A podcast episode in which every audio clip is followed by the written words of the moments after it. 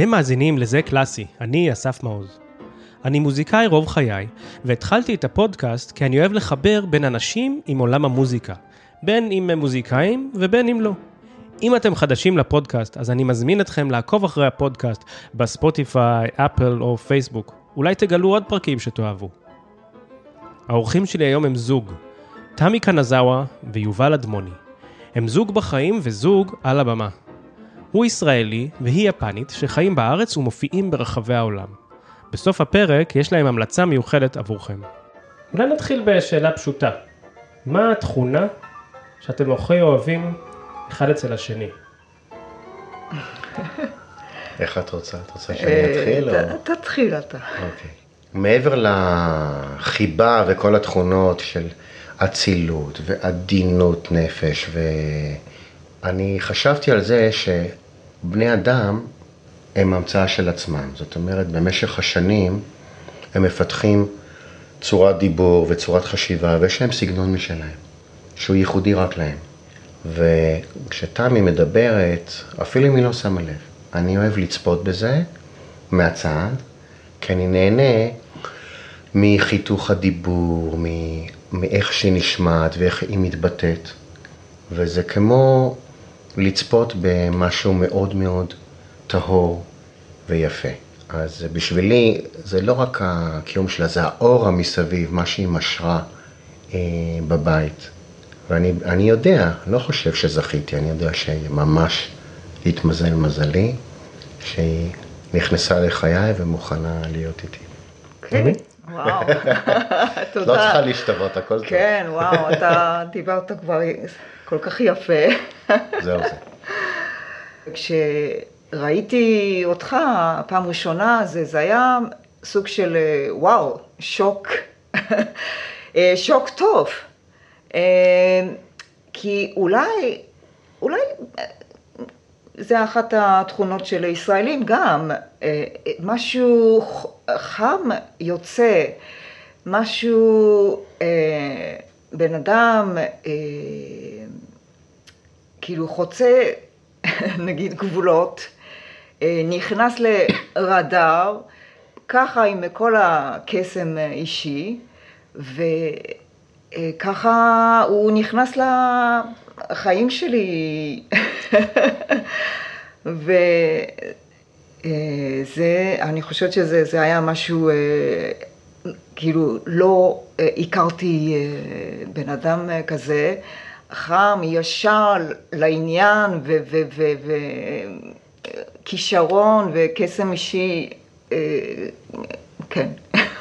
אנחנו צריכים לבוא לפה לעיתים קרובות. בדיוק, תבואו כל שבוע נעשה לא. עושים כאלה. נכון, אוקיי, כן. ביום יום. אז רגע, אולי מישהו מכם ירצה לספר איך הכרתם, או איפה הכרתם? זה מחזיר אותנו לשנת פולין, אנחנו קוראים לה, בשנת 94, וכן אה, חברו פה כמה גורמי שמיים. מדובר ב-The European אה, Mozart Foundation. Mozart Foundation, נכון, שזה בעצם אה, מענה לסטודנטים אחרי שהם סיימו תואר, אה, לצאת לחיים מה שנקרא. וזה היה מקום קסום שחבר אה, איזה 40 מוזיקאים צעירים בכל הכלים לאזור אחד, וזה היה, היינו מאוד מטופלים ומפונקים אפילו, זאת אומרת מלגה מלאה וארוחות ו... וחזרות והמון יצירות קאמריות, והגיעו אלינו מורים בעלי שם על בסיס שבועי, התחלפו כמו כיתות אומן.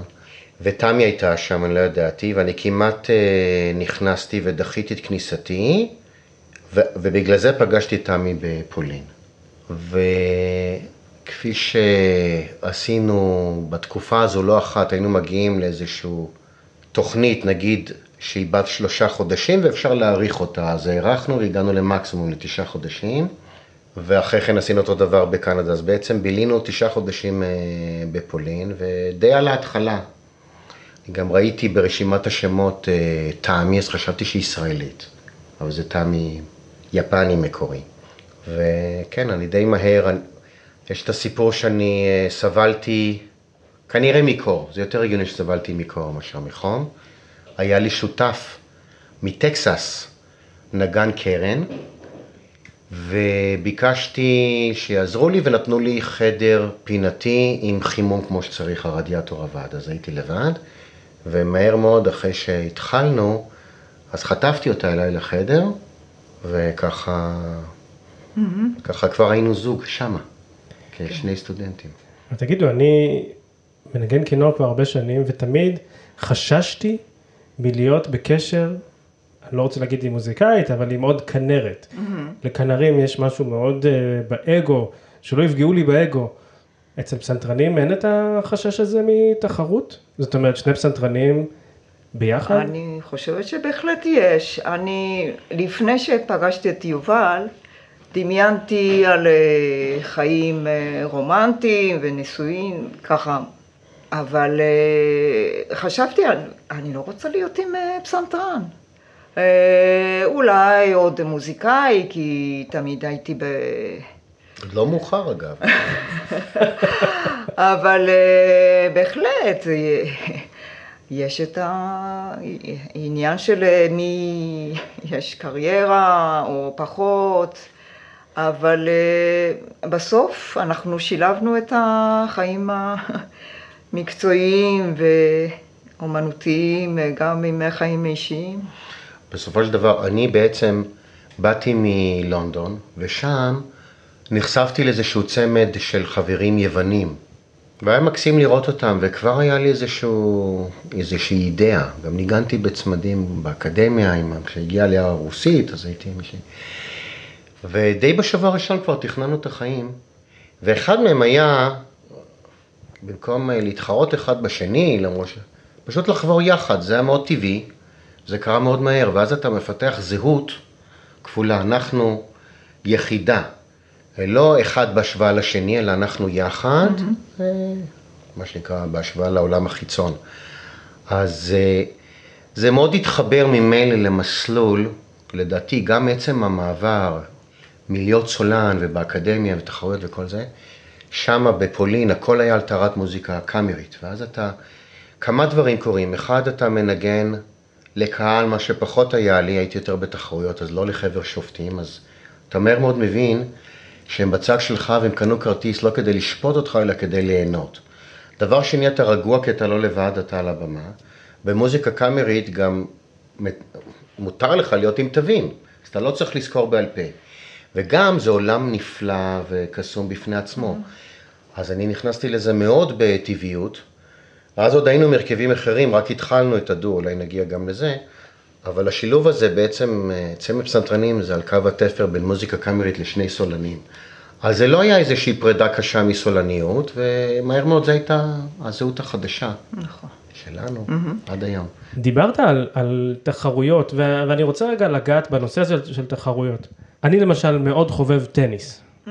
בטניס יש גם משהו שדומה אולי קצת למוזיקה, אתה נמצא לבד על המגרש, אתה מתמודד מול היריב שלך, יש קווים, יש ניקוד ויש שופט, והשופט פשוט אומר אין, אאוט, חוזרים על משהו, זאת אומרת המדד להצלחה הוא מאוד ברור. Mm.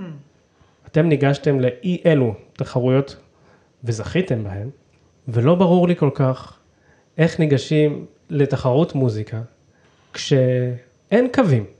ויש מספר שופטים, ולכל שופט יש טעם משלו, ועל פי הטעם שלו, ואולי גם הקשרים, הוא ייתן לכם ניקוד. ואולי על פי זה תזכו או לא תזכו, ותלכו שמחים או לא תזכו. אני קודם חייב לשאול אתכם, מה היחס שלכם, אתם כבר מזמן לא בעולם התחרויות כמתחרים, אבל מה היחס שלכם לתחרויות מוזיקה? אני חושבת שבשבילנו אמ, היינו כבר אה, מעל אה, גיל 30, כי התחלנו צמד אה, כשהיינו בגיל 28, משהו כזה. כן, 26 עם היציאה הראשונה. ואנחנו פשוט התחלנו מסלול מקצועי. ו... אולי לא ידענו איך אה, אה, להתחיל אה, קריירה כצמד, והיינו רוצים שידעו עלינו, או וגם, כן, אתגרים, לקחנו את, את התחרות כגם אתגר אישי. אבל אתם, רגע, ש... אבל אני חייב לשאול אבל, את חושבת או אתם חושבים שתחרויות זו המקפצה הטובה ביותר כדי להתחיל קריירה או, או, או ליצור קריירה? אז תראה, את דיברת על טניס. כמו שיש, למשל בשחמט או בספורט זה באמת מאוד מוגדר, והדבר הראשון שחשבתי שדיברת על טניס, שיש גם זוגות בטניס. נכון, יפה. ויש גם ישראלים שמצליחים בזה. אמ, דבר ראשון לשאלה הגדולה שלך, איך אפשר לאמוד ולשפוט ולהעריך משהו שהוא לא מדע מדויק ולא ממוספר. אבל זה, זה מוביל לכל דרך ההתייחסות למקצוע, כי אנחנו כבר מלמדים המון שנים. ואחת השאלות שמעסיקות אותי כמורה גם, זה אם יש גם בתוך המוזיקה נכון ולא נכון, או שזה הכל פרוץ. כי אז לכאורה, מה אני מביא, מה שנקרא מאנגלית, bring to the table, לתלמיד, אם זה הכל שאלה של טעם ודעות. אני בדעה נחרצת, נחרצת שכן יש הרבה דברים שהם מקצועיים ונכונים. אם זה עניין סגנוני, אם זה עניין של הבנה והמבנה והפרזה, וזה כן נותן הרבה ביטחון כשיש לך במה להאחז. אתה יכול לראות גם די מהר רמות שונות של אה, אומנות, של מגע, בכל זאת נתונים של כישרון טבעי, ואפשר לפרק את זה ליחידות, ואפשר בהחלט לאמוד ולראות מי ברמה טכנית יותר גבוהה, אצל מי יותר מלוטש, מי יותר מדבר אליך והוא אמן כובש וכריזמטי, יש המון המון נתונים mm-hmm. שנכנסים פנימה. אה, אז זה לגבי השאלה הזאת, אם כן אפשר בכלל אה, לאמוד. נכון שנכנסים אה, טעמים אישיים שלשופט אחד זה ימצא חן יותר, אבל כאשר יש מישהו שהוא מאוד בולט mm. לטובה, אז זה עוזר. אני זוכר אחרי שזכינו פעם ראשונה, מקום ראשון בטוקיו, הייתה איזושהי תמימות שחשבנו שיחכו לנו בארץ עם אה, שטיחים אה, אדומים פרוסים וחצוצרות. זה כמובן דימוי. זה לא בדיוק קורה ככה.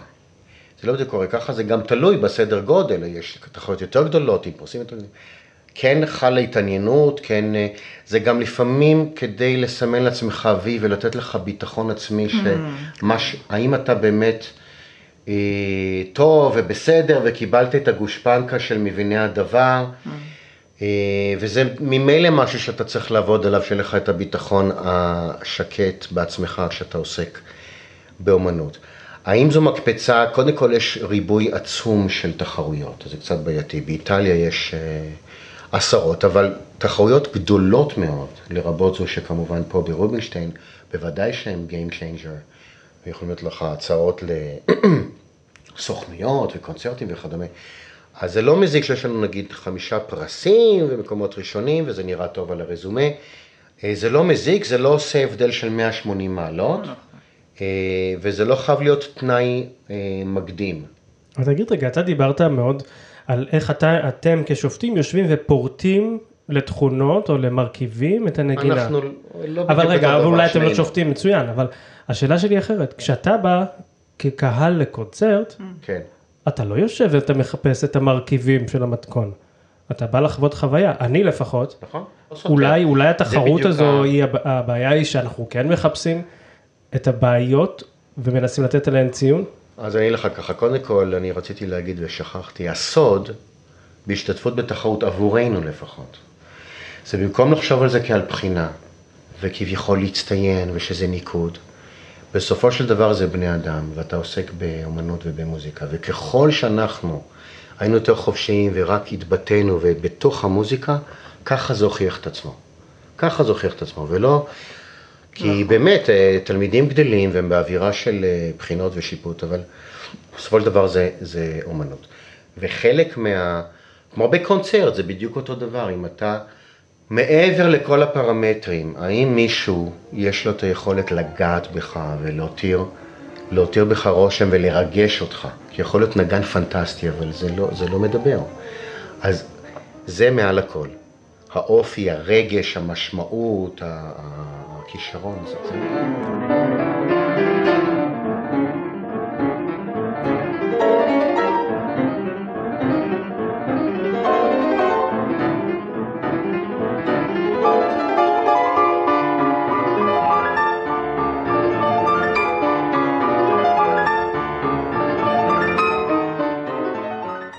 אנחנו דיברנו באמת על העולם הזה של תחרויות, ועכשיו בוא נדבר רגע על מה זה אומר לנגן יחד, כי, כי הרבה אנשים מכירים פסנתר ככלי סולני. איך בעצם מנגנים שני אנשים על פסנתר אחד? סתם, באופן הכי פשוט, מה, מה, מה זה דורש? אז קודם כל, יש רפרטואר אה, עשיר לשני פסנתרים ולארבע ידיים. כשאנחנו מנגנים, זה לא אחד פלוס אחד שווה שתיים, אבל אחד פלוס אחד שווה אחד, מש, משהו אחר. והאתגר של אה, דואו פסנתר זה יש כל כך הרבה קולות באותו כלי, לא כינור וחצוצרה ונבל וששומעים את הצבעים אה, אחרים וזה משתלב. אה, זה אותו כלי והרבה קולות שאם אנחנו סת, סתם אה, מנגנים, כתוב יפה, אבל מהר מאוד זה, זה כמו כאוס. אז יש הרבה ככה לסדר כמו עיצוב פנים, מה קרוב, מה רחוק, מה, איזה טקסטורה, ו- ואנחנו מתייחסים לכל קול, אה, אופי אחר, touch אחר, ויוצרים אה, איזה כזה dimension אחר. אצלנו ברביעייה כשאני מנגן, אז הרבה פעמים כשאנחנו עושים חזרות, אז uh, כל אחד יש לו את היכולת לתת את הדעה שלו, את הרעיון שלו, והוא מתקבל או לא מתקבל, מנסים. כשיש שני אנשים, אך ורק שניים, האם שני אנשים דומיננטיים באותה הדרך, באותה הצורה, או שיש, uh, אני רוצה לומר, uh, חלוקת תפקידים, לא, זה לא מונח טוב, אבל האם יש יותר דומיננטי, או איך זה עובד? ברגע שאתה במוזיקה קאמרית, כמו שתיארת ברביעייה, אז נכנסים דברים של אה, הקשבה למי יש את הנושא ובלנס, אצלי זה אני חולני בדברים האלה. וכמורה. אמ, אז כל ההתייחסות היא שונה, אבל האתגרים הפסנתרנים זה כמו לסולנים. בעצם כשאנחנו מלמדים נגיד באקדמיה צמדים, אז זה קורס חובה, כי זה מוזיקה קאמרית ואין מספיק כלים לכולם, אז צריך שיהיה להם ארבע ידיים או שני פסנתרים, אז רוב הפסנתרנים עוברים דרכנו. האתגרים, איך להצליח איזשהו פסאז', איך לגשת ליצירה, זה, זה זהה לסולו. אבל מה שיפה זה שאנחנו יכולים לבנות את העולם אה, שלנו. עכשיו תראה, אה, נהגנו לומר, תמי בא מיפן, זה תרבות אחרת. אני ישראלי שבילה די הרבה בחו"ל, אז אני לא יודע אם אני ישראלי טיפוסי. אבל נהגנו לומר שהיא כמו מים ואני כמו אש, ואנחנו מאזנים אחד את השני. לגבי אה, דומיננטיות, תלוי באיזה נושא. אני חושב שמאוד נמשכתי עוד משיעורי אינטרפטציה עם פנינה זלצמן, זכרה לברכה, שלהקשיב מהצד ו... ולנתח ולהעריך ואיך אפשר לשפר ביצוע, וזה נושא של אינטרפטציה שמאוד קרוב לליבי. אז אני אימנתי את עצמי במשך שנים כביכול להגדיר ולדעת מה לעשות. כאשר זה מגיע לארגון ולהשתלט על יצירה ולהתכונן לדדליינים, אה, ושיהיה לנו את המבנה הכולל, או איך, איך להיערך כל התכנון של החזרות ומה האורך וכדומה, אז זה תמי מובילה. אבל אה, נכנסנו לאיזושהי אנרציה של שיתוף פעולה, אם היה לנו איזה תקופת ביניים שלא היה קונצרט בזמן הקרוב, אז אנחנו טיפה חלודים, אבל מהר מאוד אנחנו חוזרים לזה, וכבר אה, למדנו אחד את, ה... mm-hmm. את האנרגיות, את הדינמיקה אחד של השני. כן. אני תמיד מאוד עסוק בשאלה של מה אנחנו מעבירים הלאה. אז אני אשאל אתכם, אה, כי אני מניח שהתשובה תהיה לא זהה.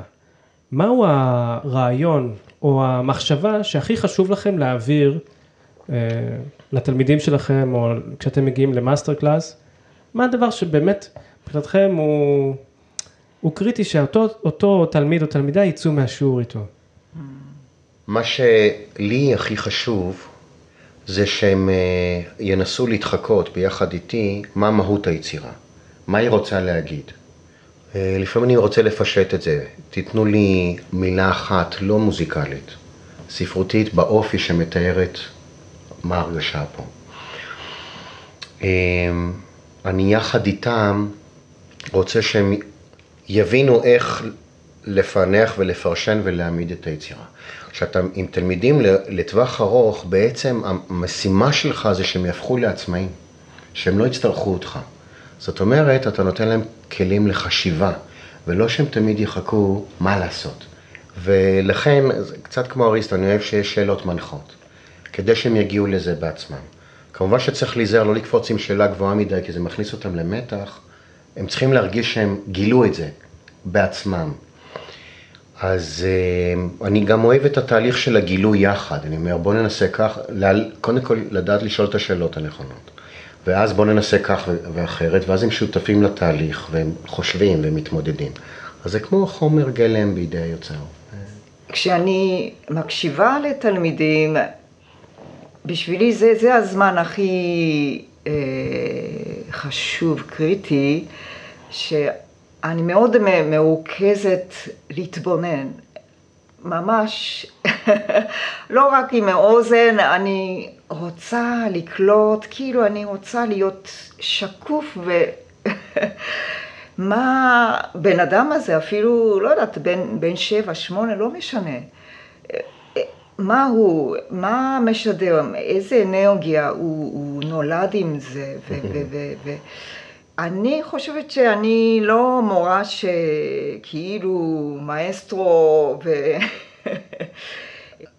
בואו אה, אליי, לרמה שלי, אני לא, לא חושבת. אה, אני רוצה לדעת מה אה, עכשיו, איזה אנרגיה יש, ו, ו, ומפה מה אפשר, איך אפשר לעבוד, מה הוא רוצה לעשות, אבל לא יכול, או, או וכמו שיובל אמר, לגלות אה, יצירה ביחד, הנה, האופי הזה, והרבה גם מטאפורה, לא, לא מוזיקה, מוזיקה, מוזיקה ביצוע, אבל אה, כמו, הנה, לספר סיפור, ויש מבנה, ו... כן, ככה אפשר אה, לספר על ההוראה. אני לא יודע אם היא יוצא לה להציץ לשיעורים שלי, זה לא פייר. אבל הסטודיו שלנו בנווה שלום, אז הוא ליד השירותים. לפעמים אני יושב והיא מקבלת אה, תלמידים פרטיים מהכפר. אני שומע אותה, אה, היא כל כך בפנים ומתאמצת ועם הכל, והיא מסבירה, מסבירה, והטיפוח והמוקדשות. לכל פרט. Mm, כן. זה לא פייר, כי אני יושב בשירותים במצב מאוד פסיבי. האמת שאת הזכרת איזושהי מילה, את המילה אנרגיה, וזה כן. מאוד מעניין אותי. כן. אחד האנשים שאני באמת אה, מעריך ולמדתי מהם המון, אה, גבור טקאץ', הוא היה, הוא הקים את רביע טקאץ', ולקח, ובשנים האחרונות אה, הוא בעצם מנצח בתזמורת הקאמרית שאני מנגן בה הרבה בשוויץ. ואחד הדברים שבאמת אני לוקח ממנו ומנסה, משתדל להעביר הלאה, זה העניין הזה של, של אנרגיה שהיא כל הזמן מתקדמת. הרבה פעמים כשאנחנו מנגנים, אנחנו עסוקים שהכל יצא כמו שצריך, שהכל יהיה מדויק, שיהיה בקצב המטרונומי והכל, ואנחנו שוכחים את התמונה ואת החוויה, והוא תמיד אומר לנו, תדמיינו את הרופא שיניים שיושב בשורה 29, והוא שילם כרטיס כדי לשמוע אתכם. אז זה למשל משהו שאני מנסה להעביר הלאה. יש לכם איזה מישהו או מישהי שהשרו עליכם אולי איזו השראה כזו, איזשהו סוג של... הרופא שיניים שלי. הרופא שיניים כמובן. שהוא קדח לי בצד הזה. איזשהו מנטור שאולי השרה עליכם איזו השראה שאתם משתדלים או מנסים להעביר הלאה? אני התחלתי לספר, וגם המורים שלי, כי אני עברתי כמה וכמה, מדברים עליה, על פנינה זלצמן. ו... זאת אומרת, איפה שאנחנו הולכים עכשיו, למשל, מי שהקים את אה, כיתות ארמן תל חי, פרופסור דרביאנקו ופרופסור קרסובסקי, אבל היא דמות מיוחדת במינה, והיו לנו את שיעורי האינטרפטציה. שאם אני לא טועה, זה סוף שנה ד', כבר עברו כמה שנים, אני כבר לא צעיר. ואולי לתוך תואר שני. כל אולם טאג, ותמיד מנגן אה, פסנתרן או שניים, זה השיעור. הדרך שבה מילא הסיגריה, ההקשבה, ואז יצא שלא משנה איזה יצירה הביאו ובאיזה רמה, היא אחרי כן הדגימה עם ידי זהב, שהיא רק נוגעת בפסנתר, אז, זה ההמחשות. חוץ מזה, הדרך שבה היא ניגשה לזה, והיו לה את התיאורים שהם ככה מעודנים על הדרך, לא בצורה בוטה. למשל, נזכר באחת מהן, שהיא שאלה פסנתרן, יש לך פגישה אחרי השיעור הזה? אז אמר, לא, למה? אז לאן אתה ממהר? אמ, אז, ובסוף, אחרי תואר ראשון, זכיתי לבוא אליה הביתה לכמה שיעורים.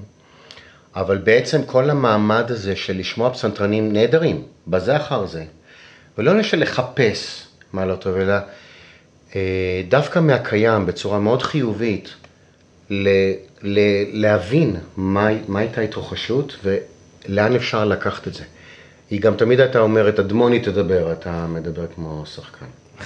אז אני לא יודע מי אהבה את הנגינה שלי, אבל קיבלתי ציון גבוה משיעור אינטרפטציה.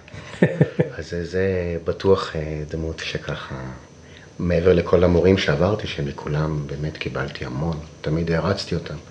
גם כל דבר שאמרו לי בשיעור, אני הייתי כזה עושה לעצמי את המוות, והייתי תמיד, לא חשוב באיזה גיל, הייתי אומר לעצמי, למה אני לא חשבתי על זה? אבל לשם כך אתה פה, כדי ללמוד. אבל אה, כן. לך גם אה, כן. ככה עברת, ברוך השם. אה, כן, זהו, אנחנו, אני חושבת שמוזיקאים, לכולנו היו יחסים מאוד חזקים עם מורים אישיים שלנו. באמת היו לי מורים נהדרים. אני למדתי בטוקיו עד סיום התיכון למוזיקה, ואחר כך אה, נסעתי לפריז. אה, בהתחלה הייתה לי מורה שהייתה אה, אסיסטנטית של מרגריט לונג, והייתה כבר בת 80 ואולי חמש. ובשבילי זה, זה היה וואו, באמת שוק תרבותי, היה לה רומן עם פורה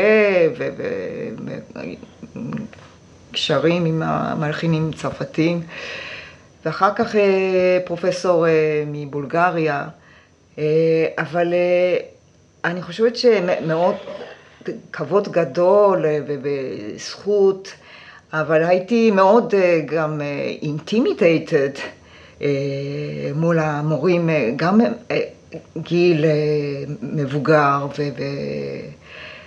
וזה, ו... אבל אחרי פרופסור ונציסלב ינקוף הבולגרי יצא לפנסיה, נכנס מורה צעיר, פסקל דבויון, אז צעיר, היה בן 39, ובשבילי הוא היה כמו רוח אה, חדשה. אה, צעיר כמו אח גדול, אה, דיברנו ככה יותר חופשי, פסנתרן גדול, הומור וגם, כן, הוא לימד איך כאילו לחשוב, לחשוב מוזיקה, לחשוב לא רק עם מוח, עם לב, עם... ואולי השפעה אה, יותר אה, גדולה ממורים אחרים.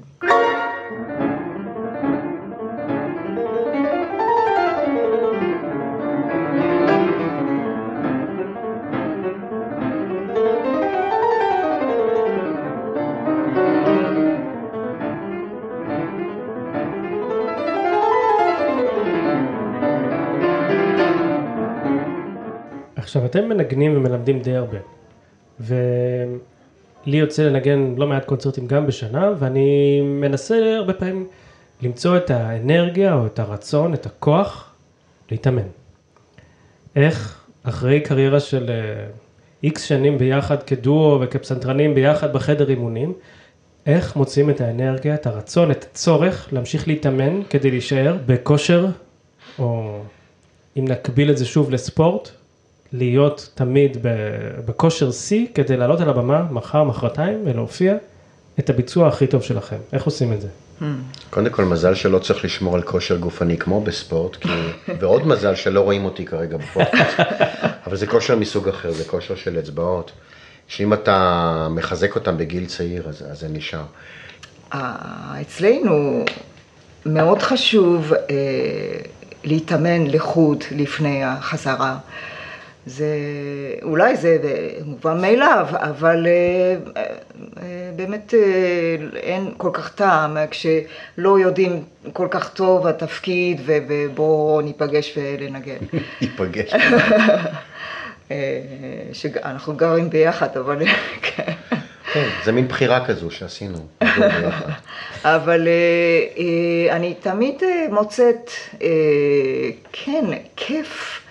לשבת לבד אה, מול הפסנתר, ניגשת ל, ליצירה, ו, ו, ובאמת עושה לי, אני מאושרת, ש... אה, כאילו... אה, אפילו כשיש משהו קשה, פסאז' שאני צריכה לעבוד, אה, אבל העבודה הזו עם אה, נפש וגוף זה כבר, אה, כנראה, כבר אני חמישים שנה מנגנת, אז בלתי אין נהיה, ואני תמיד מוצאת, וואי, וואי, איזה כיף שאני עובדת. אני אבקר אותך בחר. אוקיי. לא, לא, אל תסתכל. אני לא מוזמן, אוקיי. כן. אני תכף אדבר איתכם על איפה אתם גרים. אבל אני חייב לשאול, שני פסנתרים בבית, זה המון רעש. כן. שלושה, אבל בסדר. שלושה. יש לנו ארבע. אז איך, איך... זה אה, עומד. הפס... לי היה פעם שכן בגרמניה ש... שהוא שנא את השעות אימון שלי בכינור והוא עבר דירה. וואו. איך זה עם שני פסנתרים? שמעתי שהוא נפל על אה, סקסופוניסט. תראה, אה, באמת זה מתקשר לאן שאנחנו גרים, ואז עוד ברוח התקופה, אלוהים יודע מה יהיה, אבל אנחנו בנווה שלום. בהיבט הפיזי, זה בתים פרטיים ומבודדים יחסית. אבל מעבר לזה, גם אנחנו לא רוצים כאשר אחד מאיתנו מתאמן, שיהיה לך 24 שעות ביום. נכון. ואנחנו בודדנו, עשינו מין כזה קיר כפול של לבד, וזה אומר שאפשר גם להתאמן בכל שעות היממה. כן. וזה לא באמת איזה, ויש את החדר הנוסף כדי להתאמן לחוד. אז אנחנו כן קצת שומעים אחד את השני, כמו באקדמיה. נכון, קצת, כן. אבל זה, זה, זה פותר את המצוקה הזו. היו מקרים מפורסמים, אפילו זה הגיע לבית משפט עם פסנתרנית מפורסמת. אה, כשאני גדלתי בבית הוריי, בבניין משותף, 12 שנים, אז היו תלונות מהשכנים, ואז הם ניסו לעשות עם אה, צמר סלעים, זה לא חדר אטום, אלא חדר עמום. אבל אה, כן, כיום, אמנם עברנו כמה מקומות, גרנו ב... בצפון נתניה וברעננה ובמושב בורגטה כמה וכמה שנים, אז אה, זה תמיד היה אישו. וספר לי רגע על נווה שלום. נווה שלום זה מקום ש... שיושב לנו נכון בנפש. איפה הוא נמצא על המפה? הוא נמצא מאוד מכיר? צמוד ללטרון, גם על אדמות מהוותיקן ומול קיבוץ נחשון, בואכה כביש 3 מכביש 1. וזה אה, כפר של אה, ערבים ויהודים שגרים יחד, בשיתוף, מעל 100 משפחות, בשלום טוטאלי, וככה אנחנו מרגישים ש... שנכון וזו הדרך. אה, וזה mm-hmm. זה צורה, זה צורת חיים, כיוון שהקונפליקטים שה... והסיבוכים שנמצאים במציאות שלנו, ככה אנחנו חושבים, שזה יותר נכון, יותר אנושי, ושם נמצא העתיד, גם אם הוא לא נראה כעת קרוב לעין. אז אני, אני, זה מוביל אותי לשאלה לתמי. ישראל היא לא מדינה שידועה כמקבלת זרים, או חיבה לזרים מאוד גבוהה. את הגעת, אה, המראה שלך הוא מסגיר את היותך, אני מניח שקראו לך סינית הרבה פעמים, אבל, זה, אבל את באת מיפן. אה, הרגשת שאלו לי פשוט את השאלה הזאת כשאני גרתי בגרמניה, אני שואל אותה שאלה. את מרגישה שהחברה פה קיבלה אותך, או שהיית צריכה לעבוד קשה כדי שיקבלו אותך? אה, לגמרי, אני מרגישה שחברה קיבלה אותי בכיף. אולי יפן יש, אה, אנחנו הצלחנו עם אה, יחסי ציבור עם העולם, אולי. אבל אני משווה לחברה יפנית, ששמה אה, חברה מאוד הומוגנית. אה, וכשחשבנו איפה לגור, כשהתחלנו להיות אה, זוג, אני לא חשבתי שיפן זה, זאת אופציה. כי אמנם יפנים מאוד מקבלים את אורחים אה, ממדינות אחרות, מאוד יפה, אבל זה סיפור אחר אם אתה אה, אה, חי, גר כבן אדם זר ביפן, ולצערנו יש גזענות בכל העולם. אבל ב- ב- בישראל אני הרגשתי מאוד, מאוד טוב, ובאמת קיבלו אותי מאוד טוב, ושלא יודעים אם אני אה, סינית או יפנית או, או, או אה, קוריאנית, לא, לא כל כך משנה לי. אה, כן. יש איזו תכונה ישראלית שמוצאת חן בעינייך יותר מאשר המקבילה של היפנית? כן, בהחלט. אני, אני חושבת שחברה ישראלית מעניינת מאוד, אה, באמת זה פסיפס. אה, וכן, אני חושבת שביפן אני, אה, אבא שלי קוריאני. והייתי צריכה כאילו להסתיר את העבודה שאבא שלי קוריאני, כי פחדתי שיגלו, והיה לי כזה מתח, אה, ואולי אני במודעות, אה, אה, כן, ה-subconscious, רציתי לצאת מיפן. ולצאת לעולם שיש הרבה אנשים שונים, ואני כן מרגישה טוב בבית, בארץ. היא יצאה כבר בגיל 17, המון אומץ לפריז. היה לי חשוב שיהיה ברור שאני לא חטפתי אותה מיפן לארץ. כן. היא הייתה שבע שנים בפריז, אבל להורים שלה זה היה שוק, כי הם שולחים באמת מיפן, יוצאים לאירופה. הם חושבים שהם יחזרו אותו דבר, אה, ובהתחלה הם היו בשוק, ואז אמא שלה באה לבדוק את הסחורה, והתחברנו די... על המקום. כן. אבל ההור- ההורים שלי התאהבו בתמי כמובן מיד, והמשפחה, וגם החברים שלי, זה... אנחנו באותה... באותו חבר'ה. האם יש לכם, אחרי כל כך הרבה שנים ביחד, כזוג ועל הבמה, זוג על הבמה, עוד חלומות? חלומות מקצועיים, חלומות זוגיים.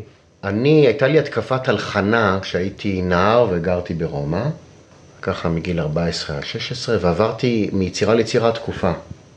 והגעתי לאיזו יצירה שהיא הייתה מאוד מתקדמת, ו... ואז חזרנו ארצה, ו... וזה זה שכב לו בבוידן.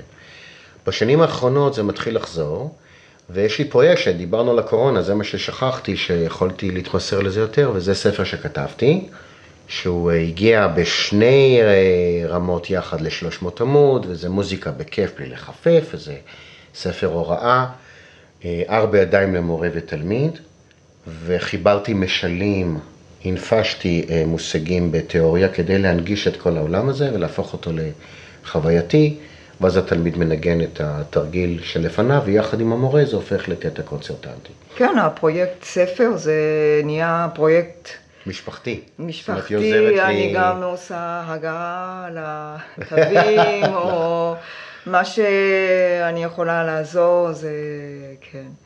אני אוהב לסיים את הפרקים שלי בבקשה להמלצה. אז אני מבקש שאולי תרצו כל אחד בנפרד, מה שבא לכם, המלצה על משהו תרבותי.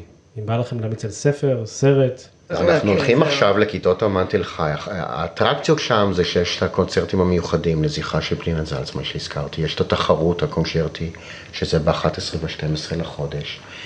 ומה שקורה חדש זה שיהיה לנו אירוע אה, חיצוני באולם תמוז, חגיגת צמדים, עשרה צמדים שמגיעים לכיתות אומן שלנו, מבוסניה ומפולין ומאיטליה ומסין ומקוריאה, וזה יהיה ב-11 לחודש באולם תמוז, בשעה אחת, הנה קידום ספציפי. תודה, תמי ויובל. היה לי ממש כיף לשוחח איתכם. כל המוזיקה ששמעתם בפרק היא בנגינת השניים, ואם תרצו להגיב או לשאול אותם שאלות, אתם מוזמנים לעשות זאת בדף הפייסבוק, זה קלאסי, או במייל שלי, אסף פודקאסט, את gmail.com. אני אסף מעוז, ותודה שהאזנתם לזה קלאסי.